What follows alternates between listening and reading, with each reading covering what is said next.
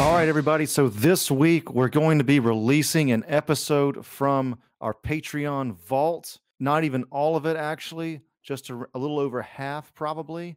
And you can get the full episode of this at our Patreon, which is patreon.com/superherostuffpod. So without further ado, here we go. I said a dark side. His name is a dark side. Say it with me. Dark side. Yes, he's coming. The Lord is coming. The Dark Lord is coming. His name is a dark side. I'm bringing the souls to you. I'm bringing your souls to him. Say it with me now, everybody. I said a dark side. A dark side.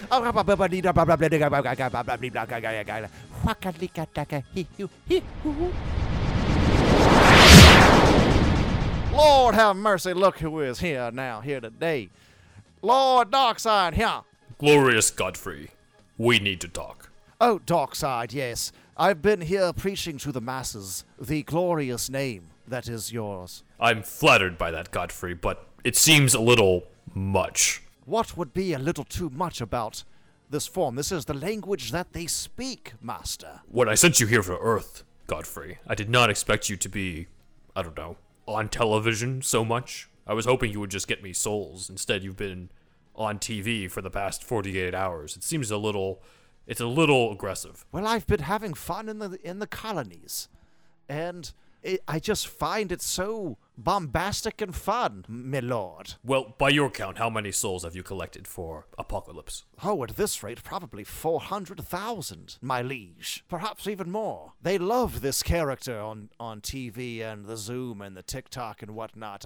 I've got my entire social media shit working really well, my lord. Well, that's very impressive. I heard TikTok is very popular these days. Yes, it is, indeed. Very impressive numbers, Godfrey. Perhaps this will actually work. I was not expecting so many people to fall for something so obvious. You would be surprised, my lord. There's a phrase here on this planet, when in Rome, do as the Romans. And I am merely doing as such. I'm sure you understand, in all of your excellence. Well then, there's not much I can complain about. It seems like obvious brainwashing to me, but to them, if they are eating it up, then continue doing what you're doing. Give me the souls for Apokolips. I mean, at this rate, my lord, you wouldn't even need the anti-life equation. I wouldn't? We've already bent them to our will as much as possible already, I believe. But, I don't know, maybe a little extra zhuzh with the anti-life equation will send them over even further. I've spent my whole life trying to find the anti-life equation. Without the anti-life equation, I don't know what to do with my life. I leave that to you and your excellence to figure out. It would cut down on a lot of work just to have them as they are right now, just bending to my will without need for the equation. Seems like it'd be a lot easier. Indeed, my lord. Perhaps I should just make some appearances like now, every now and then, so that they keep believing. My lord, I know this is strange, but it's weird. The less you show up, the more they require belief. I do enjoy being in your presence. Do not take this the wrong way. This seems too good to be true, Godfrey. You're saying that I need to not do anything just for them to believe in me? I mean, maybe have people draw pictures about you, but that's really about it. Well, then I'll just go back to Apokolips and sit. Rule by Zoom. Or something. I'll call up Desaad to set up my Zoom account. My lord, you have rang. Desaad, set up my Zoom account. It is time that I work remotely from Apokolips. This is excellent news, my master, but I am not a fucking IT department. Desaad, you speak that way to me again, and you will be at the other end of the Omega Beams. Set me up the Zoom account and give me one of those virtual backgrounds, preferably the ones with the cute kitties. Anime kitties, my lord! Sure, that's your thing. Well, I guess I should get back to these cretins. Thank you very much, Godfrey. Yes, it is always a pleasure, Darkseid. I always want to be on your good side. Wait, if you have one, that is, my lord. I'm confused on that one, but anyway, I will return to my own devices. Keep doing what you're doing. This was a lot easier than I thought. Praise the Darkseid.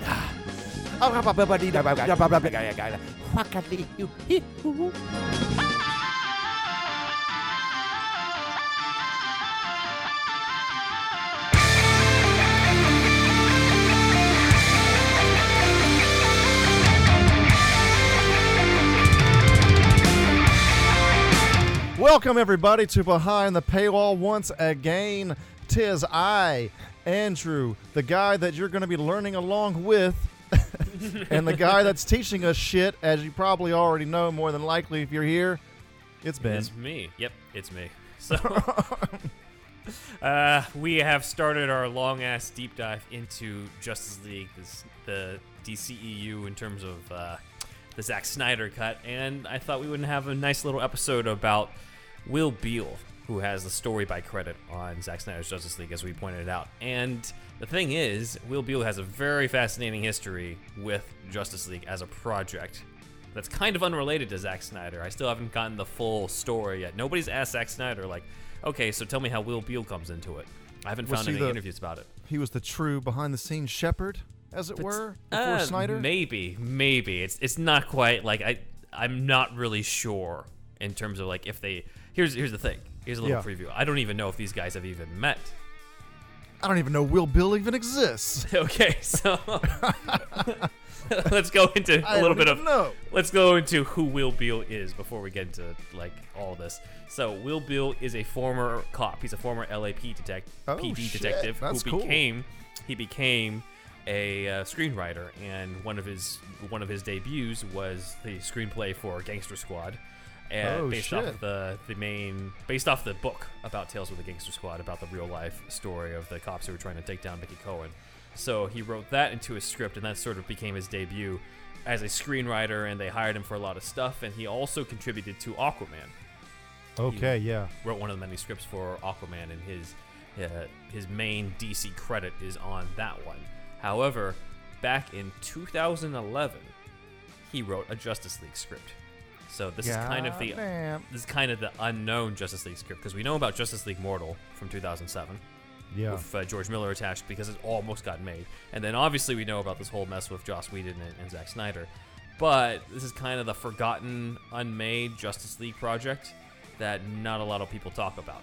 The script, unfortunately, has not leaked. However, there is information out there about it, so that's why we're not doing a full-on main episode on it. Yeah, if it had leaked, then we would absolutely do a main episode on it. But consider this a preliminary in case that script ever gets leaked out. Then we can actually like read it and go through it. But I'm just going off of the beats that have been reported.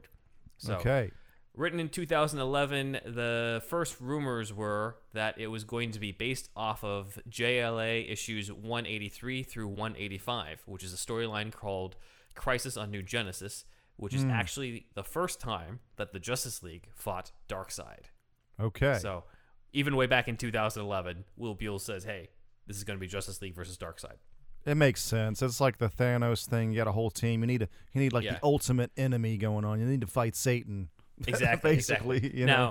Let's put this in context. This is 2011, so Nolan's Batman is not out yet. He's not done with The Dark Knight Rises yet. We're a year away from that. We're also a year away from The Avengers, which means we're also a year away from the Thanos tease at the end of Avengers. Right. So Beall is already like planning ahead, and this is before the DCEU of Man of Steel. Okay, right. So there's so many like before stuff. It's kind of weird timing in terms of like it's almost like Justice League is going to be the launch of the DC universe in this version, unless he was planning to bring in Beall's Batman, which seems unlikely. There's no evidence that Beall read Mortal, or he might have, huh? If he did, there's basically nothing of Mortal in this. Okay, you'll find out what type of stuff in there, but it's very different from Justice League Mortal. Where Justice League Mortal was very much about, the contingency plans and Maxwell Lord and Talia getting a hold of them and using that against them and that type of stuff. This is more cosmic. This is more closer to what Snyder was going to do with Darkseid. I like the cosmic. Yeah. So in the original issues, Justice League of America 183 to 185 was called Crisis on New Genesis, and it was the Justice League and the Justice Society of America actually teaming up. They end up getting accidentally transported to Apokolips, where the Injustice Society, which is kind of the precursor to Legion of Doom, the Injustice Society has resurrected Darkseid, and now the superheroes basically have to stop him in Apokolips. There's not a lot of similarities, honestly, between the script and the comic, at least from what I read. So I feel like that was just a rumor, but we might as well note that that was the rumor at the time. Just very general elements from that. Because like there's the lineup is different. Justice Society is very like deep cuts Yeah. So they had like Power Girl in there. Firestorm was in it. Huntress from Earth 2 and Batman from Earth 1 were teaming. Like, it's stuff that, like, I'm just like, I have a hard time believing that Will Beall would do that as the debut for Justice League. You don't start with a multiverse already. I don't know. Maybe you do. Maybe you're Will Beall. Or maybe you do. But so let's see. Humberto Gonzalez, who's he's a scooper from a long time ago. He was what happened to him? Latino Review. He's now on The Wrap. Latino Review. He used to get some of the scoops, right? Yeah. And he kind of reported on this as well as reported the script that I guess was leaked out to him back in. Let's see. I don't think he read the script until 2017. Like, it leaked out to him around the same time as the release of the Justice League. He was the Boris Kit of that time. Yeah, I think so. Kind of. Although Boris Kit is probably slightly more legit. I would say so, yeah. Yeah, because when you're with Variety and Hollywood Reporter, you're considered to be basically like everything you write is the truth. As opposed to like, here's a rumor. Yeah, we got this covered as the opposite of that. Yes. Man, my man Tyrone Magnus got to stop reporting on that shit. It confuses me. He's so big, but he's big on YouTube, but he's not like a legit reporter, you know? Yeah. So I have to constantly remind myself that there's a part of my brain that goes, oh, he's a big YouTuber. He must be accurate. And it's like, no, that's not the fucking case at all. That's the problem, I think, when people report on rumors. That's why I'm just like, if we ever talk about rumor stuff, we preface it with, this is a rumor, we do not know if this is true, that type of stuff, or a double check, because there's so much of that shit out there. I mean, we're still combating people who are under the belief that Tim Burton was going to make this big Batman movie with Robin Williams and Billy D. Williams, and I'm just like, there's no evidence of that. We talked to the screenwriters, and even, I don't know if you saw me post this on our Instagram, I literally post, it's a video about Batman 3, and I was just, advertising that the Bachelors had told us that it was, Robin Williams was Joel Schumacher's choice. And the next guy's comment is, that's incorrect. And I was like, I have a literal interview with the people who worked on the fucking movie, and you're going to tell me that's incorrect? Yeah. Come on, man. I'm like, all right, you believe what you believe. Sometimes you got to check their rank sometimes.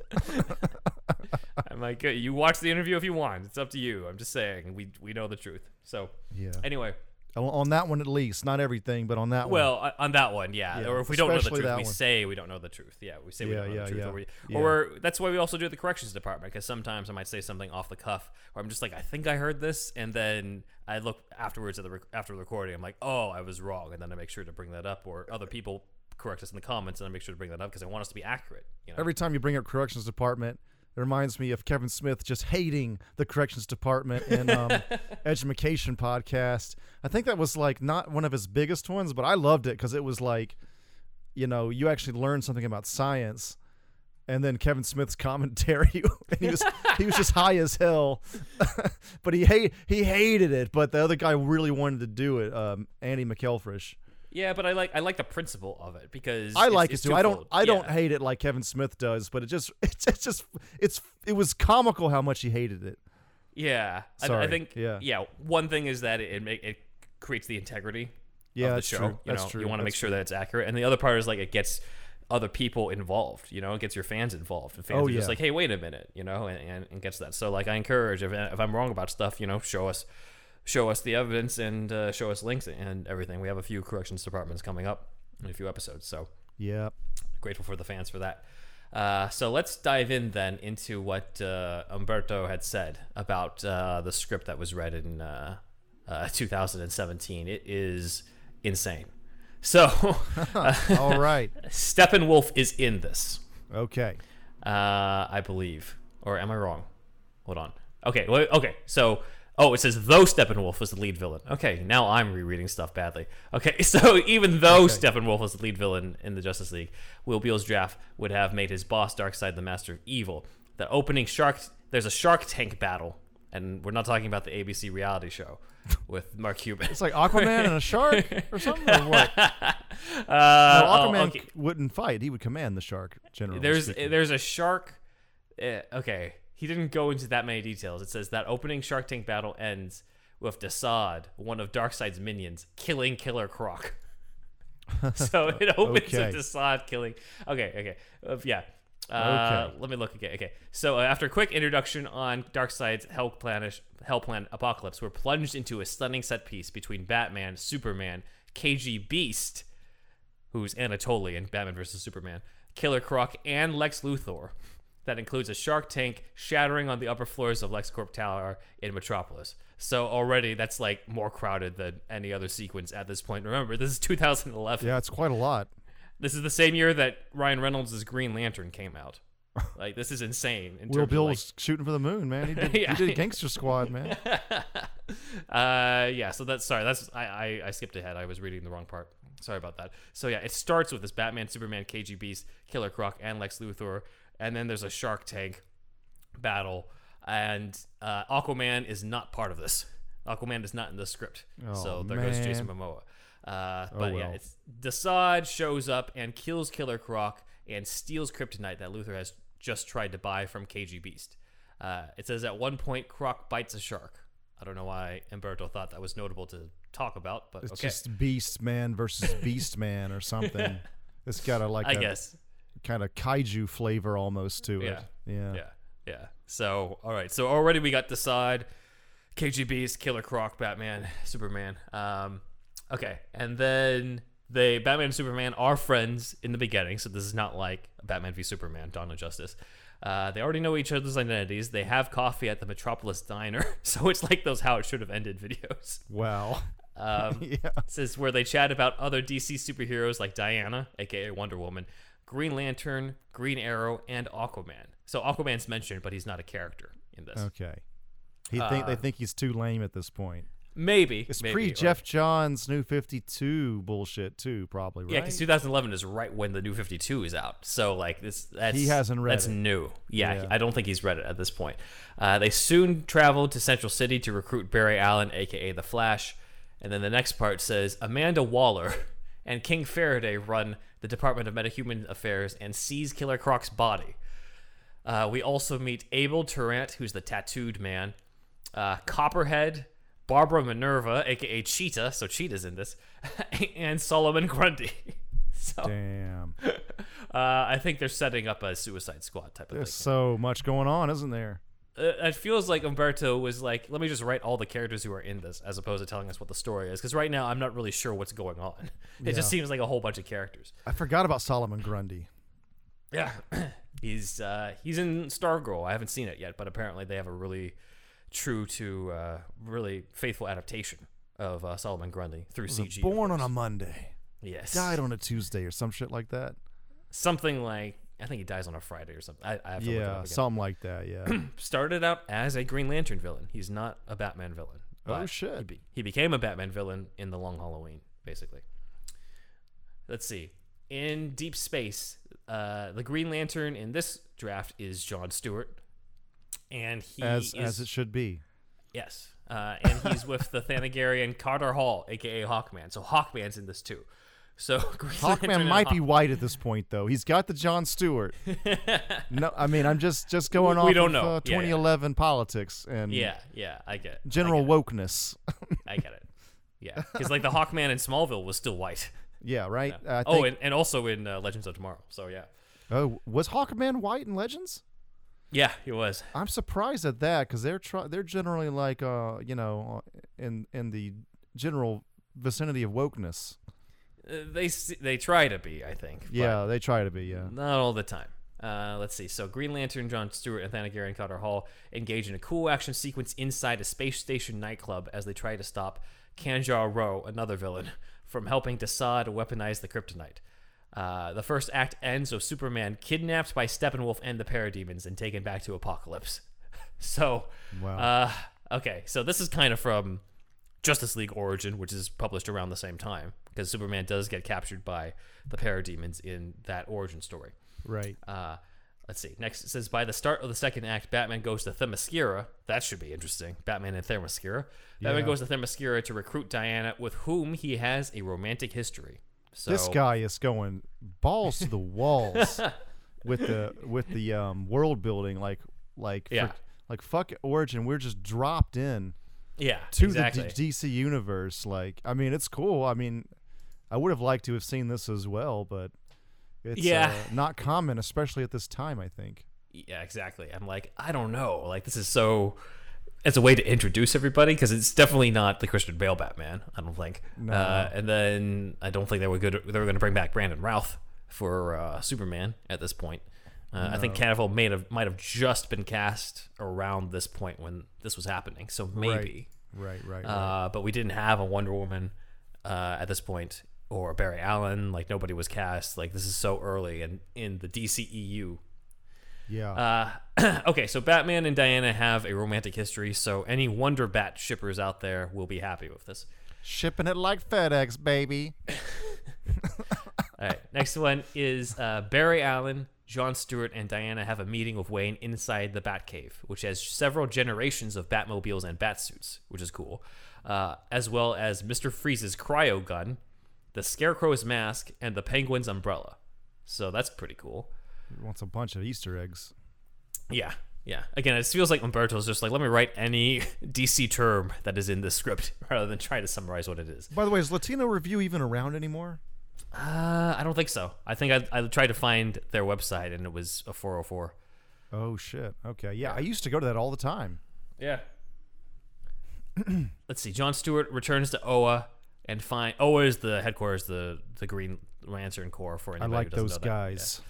Yeah. Well, unfortunately for you, they're dead. Darkseid killed them. He finds the dead bodies of Kat Matui, Kilowog, Guy Gardner, Salak, and Tomare.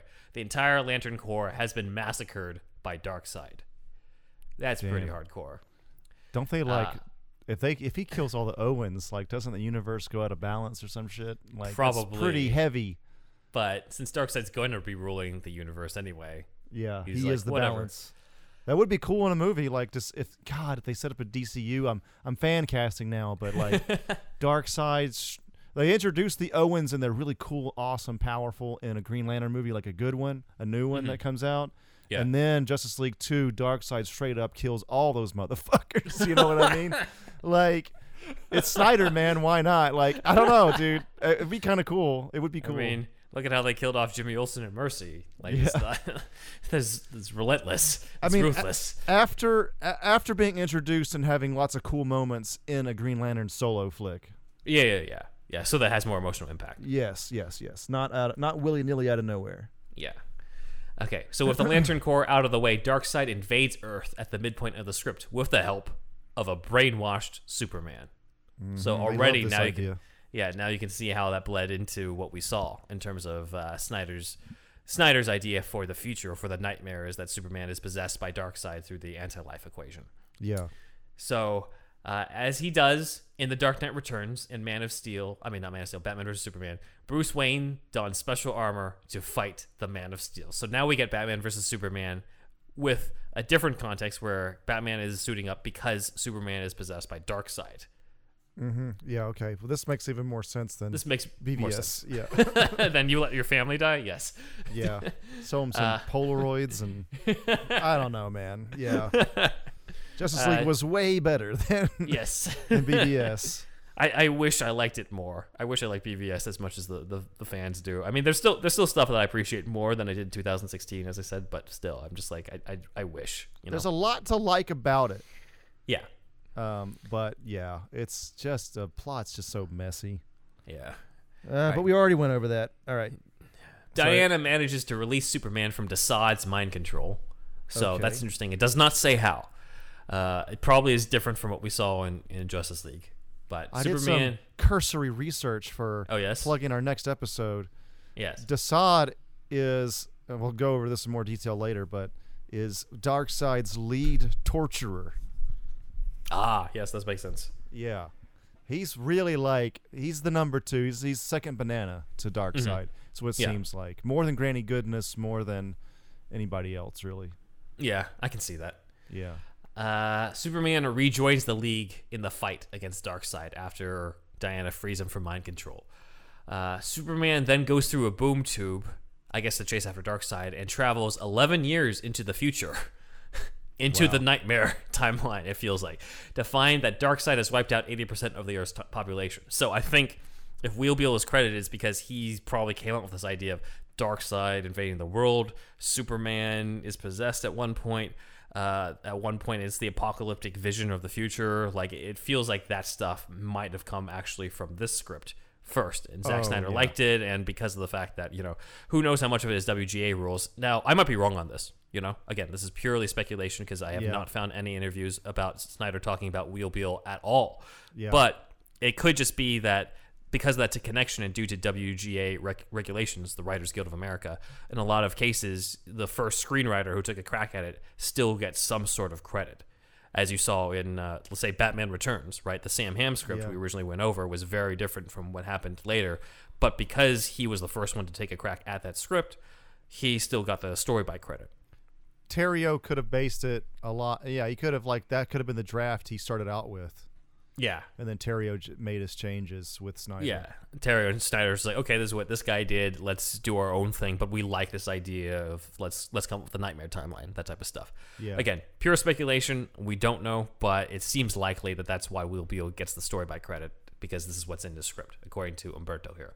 Yeah. So Diana, in the nightmare vision, Diana leads the last of the human resistance with an aged and gray-haired Bruce Wayne as her second in command. Oh, shit. They also have a son together. Oh, wow. Batman and Diana hooked up, and now they have a son named Clark Wayne. So that ever happened in the comics? Not that I know of. I don't think Clark Wayne. I don't think there's a Batman and Wonder Woman baby out there.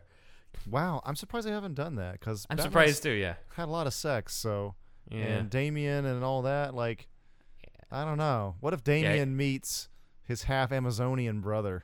You know, and he's a male Amazonian. That'd be interesting, actually. It makes sense, because you've got Damien, who's the son of him and Talia, and then Helena originally, the Huntress, was originally the daughter of Batman and Catwoman. So why isn't there a daughter of Batman and Wonder Woman?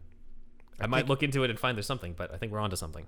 I think maybe because they know these had too many kids at this point, maybe they're just trying to not fuck with their timeline even more. They already got Rebirth going on. I don't know. I mean, it'd be cool. Maybe they should get like an Elseworlds going with that or something. But I say Elseworlds, don't fuck up the main continuity. Yeah. And then one surprising member of the Resistance is Lex Luthor. Oh, so that's kind of cool. The future Batman leads a dozen fighters known as Batman's Berserkers. I don't know why they didn't just call them the Outsiders at that point. Batman's Berserkers. That's cool. Okay, so this includes members of the Suicide Squad. So this includes Cheetah. So Barbara Minerva's in this. So that would be interesting. Wow. The Huntress is in this, the Helena Bertinelli version. Hello, my name's Jonathan Dunn, host of the O3C podcast. Every week, I'm joined by my two best gaming buddies, Chris and Minty, and we talk about the games we're playing, the games we love, and how they rank alongside our sacrosanct top 100 favourite video games of all time lists. Deep dives into gaming mechanics, history and lore abound, all topped off with lashings of irreverent wry British wit, witterings and wisdom. For details on the show and more, head to o3c.games and tune in every Monday on the HyperX Podcast Network. Do you love Japan and video games? Well, so do we! We're Kinsey and Mark from Kyoto Indie Dev's Chuhai Labs. Join us twice monthly for games, silly Japan news, and all-around nonsense. Nasty Labs. We stink at making commercials.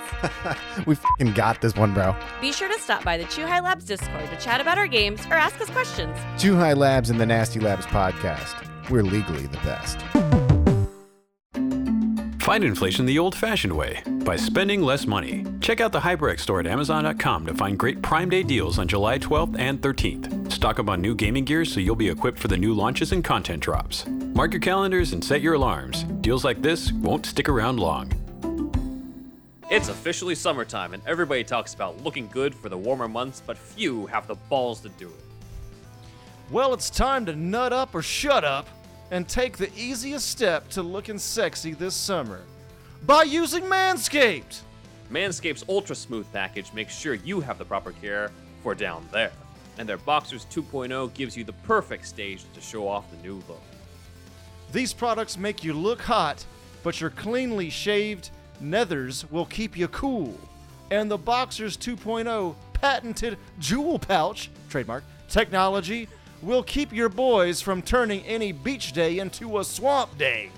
dive headfirst into summer by joining the 4 million men worldwide who trust Manscaped and get 20% off plus free shipping by going to manscaped.com using the code JohnsonsBallsack. Yes, manscaped.com/JohnsonsBallsack.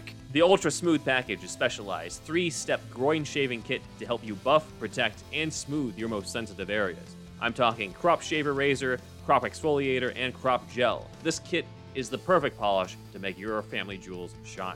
Step 1, crop exfoliator, infused with ingredients that can soothe, clear, and keep the skin on and around your groin feeling refreshed.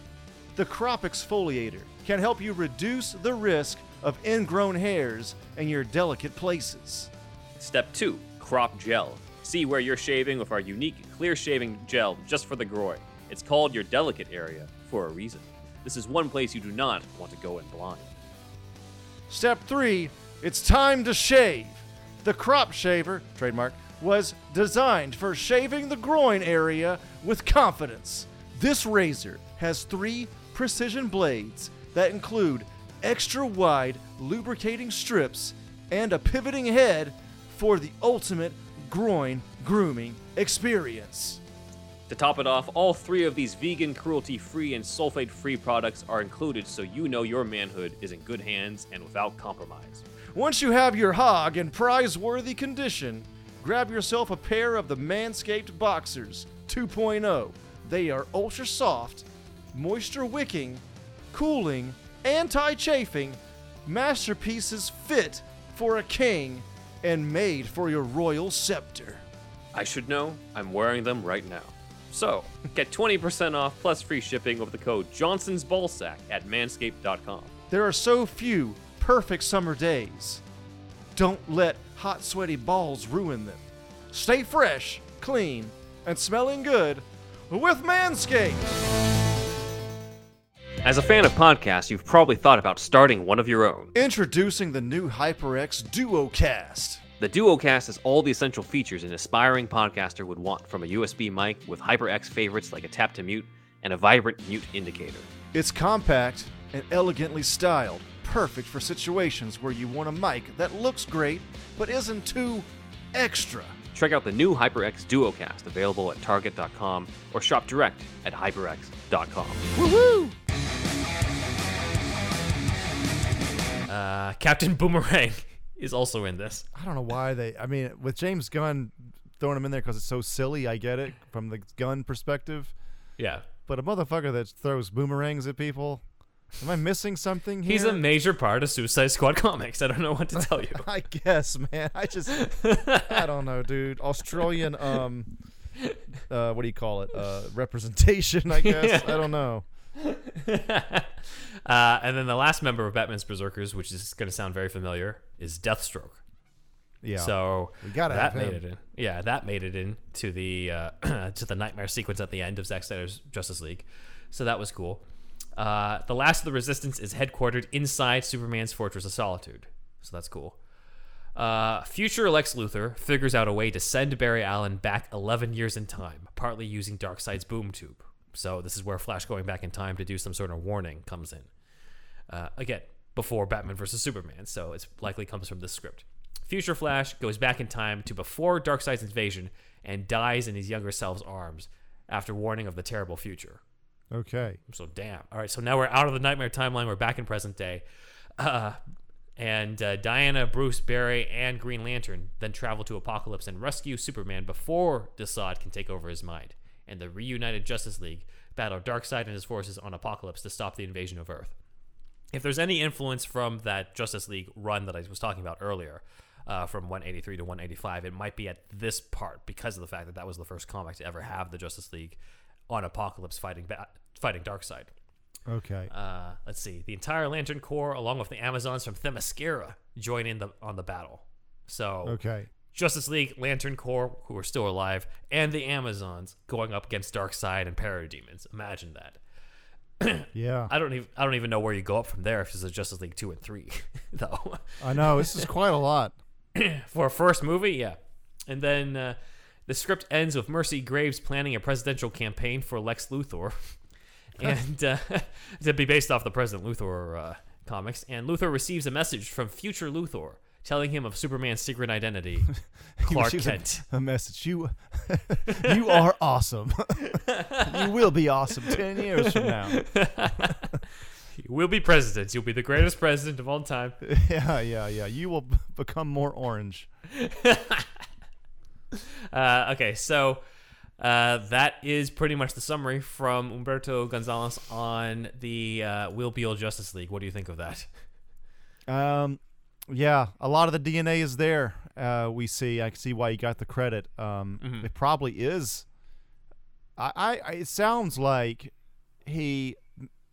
Terrio just got this script and started. This was his base, and they changed from there. This was the foundation for it. Yeah, and that's why Will Beall gets the credit. Mm-hmm. And it's interesting because that's work he did in 2010, 2011.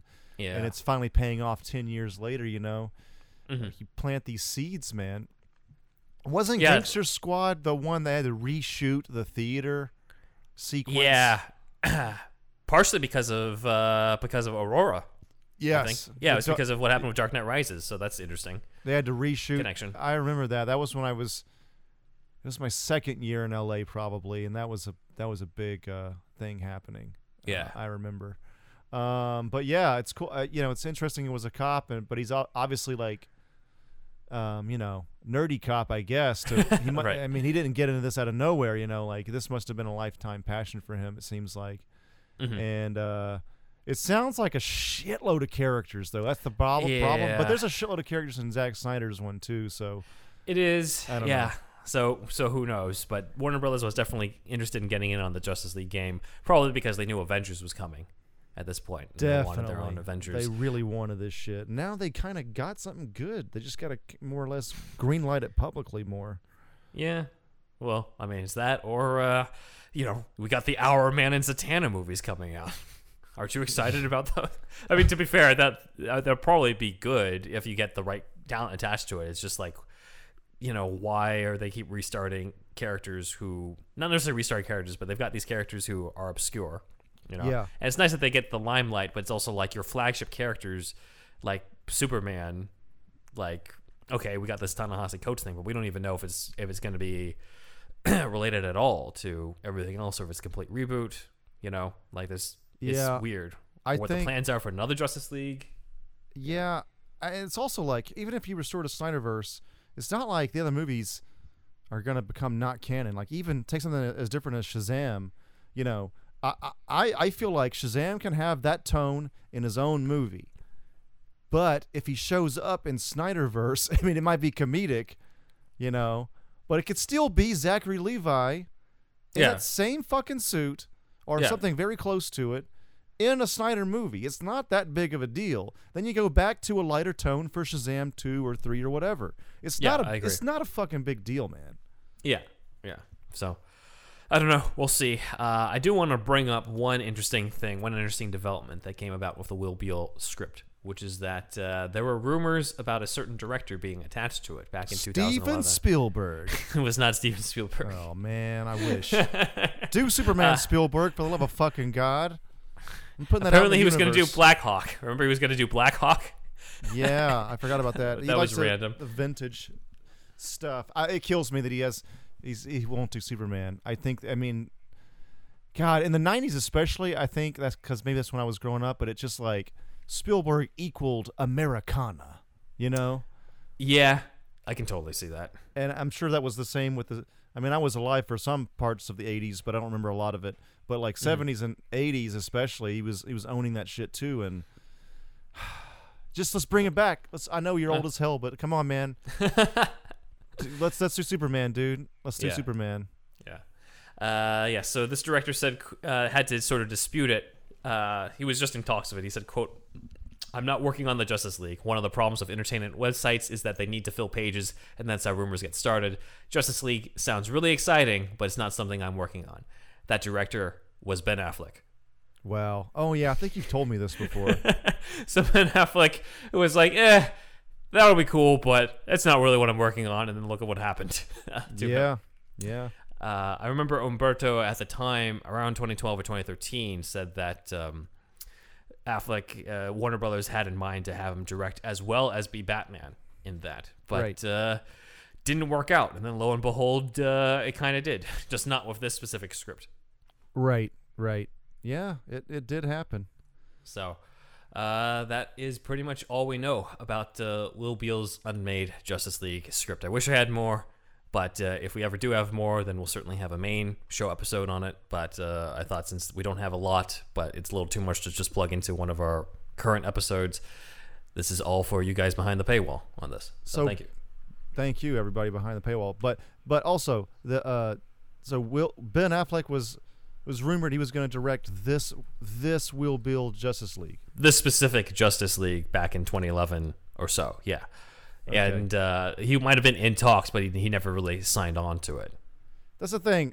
I mean, rumors are, most of the time bullshit, but they're circling something.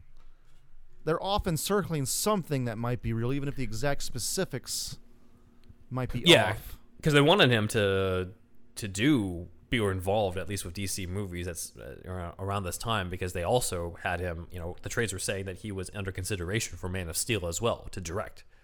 So oh, wow. It does look like they had wanted him involved for a long time. Right.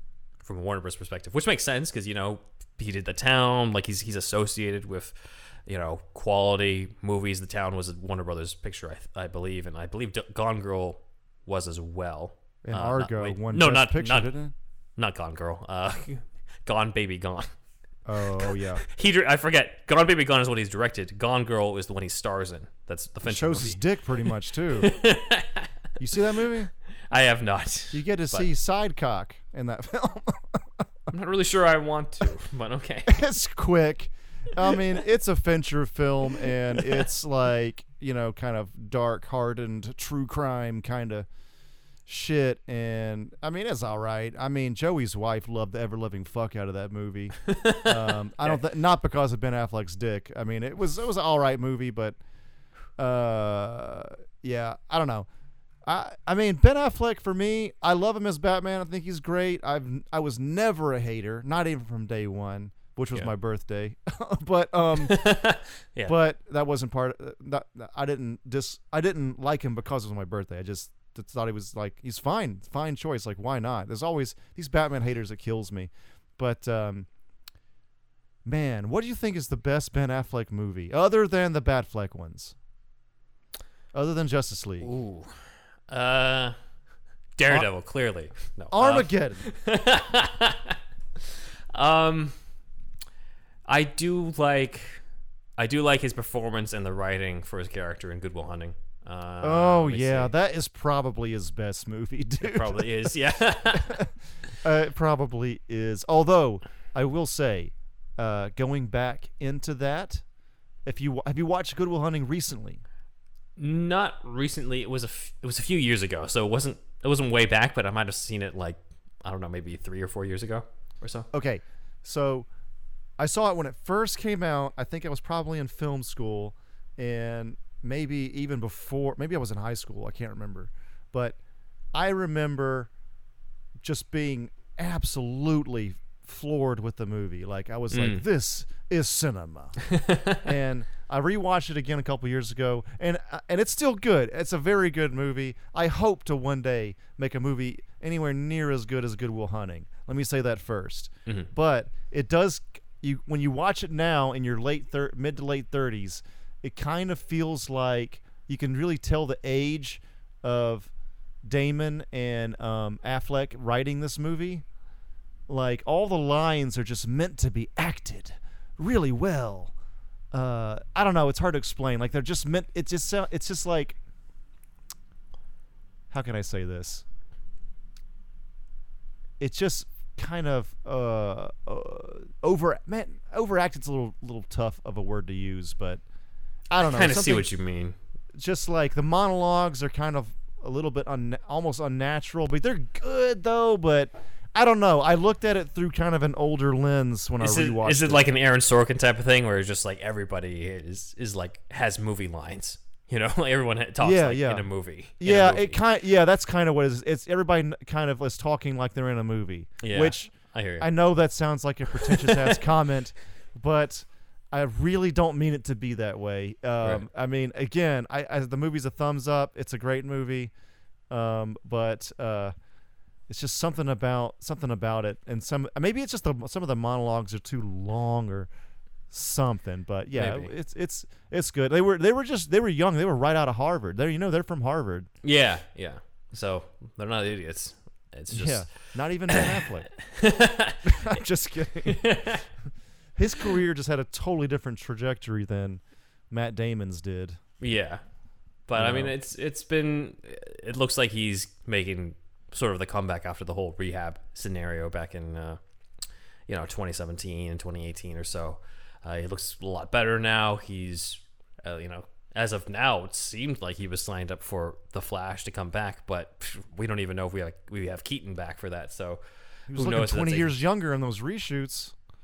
Yeah, just about. He's looking really, really tight. He definitely looks slimmer in the cowl in that nightmare sequence with Leto. And when he's talking to Martian Manhunter outside of his house. Yeah, no, absolutely. Yeah, like Kevin Smith brought that up as well, and I noticed that when I watched it. I was like, yeah, dude, your AA is working or something. Yeah, like, he definitely looks different there. Yeah, you're listening to your to the people trying to help you. That's what it looks like. It's a nice, art reflecting life reflecting art type of thing. Right, that's true. Bruce is also in a healthier mindset by the end of Justice League compared to where he was in Batman v Superman. So it's kind of cool that there's that reflection as well. So that's all you get for this week. That was our episode released from the Patreon vault. We hope you enjoyed it. And if you want to hear the full episode, please go to patreon.com/superherostuffpod. And the rest of this episode and a bunch more is there. It's at the $5 tier. So please check that out. And we hope you enjoyed it. And we'll see you later. Thanks again. Bye.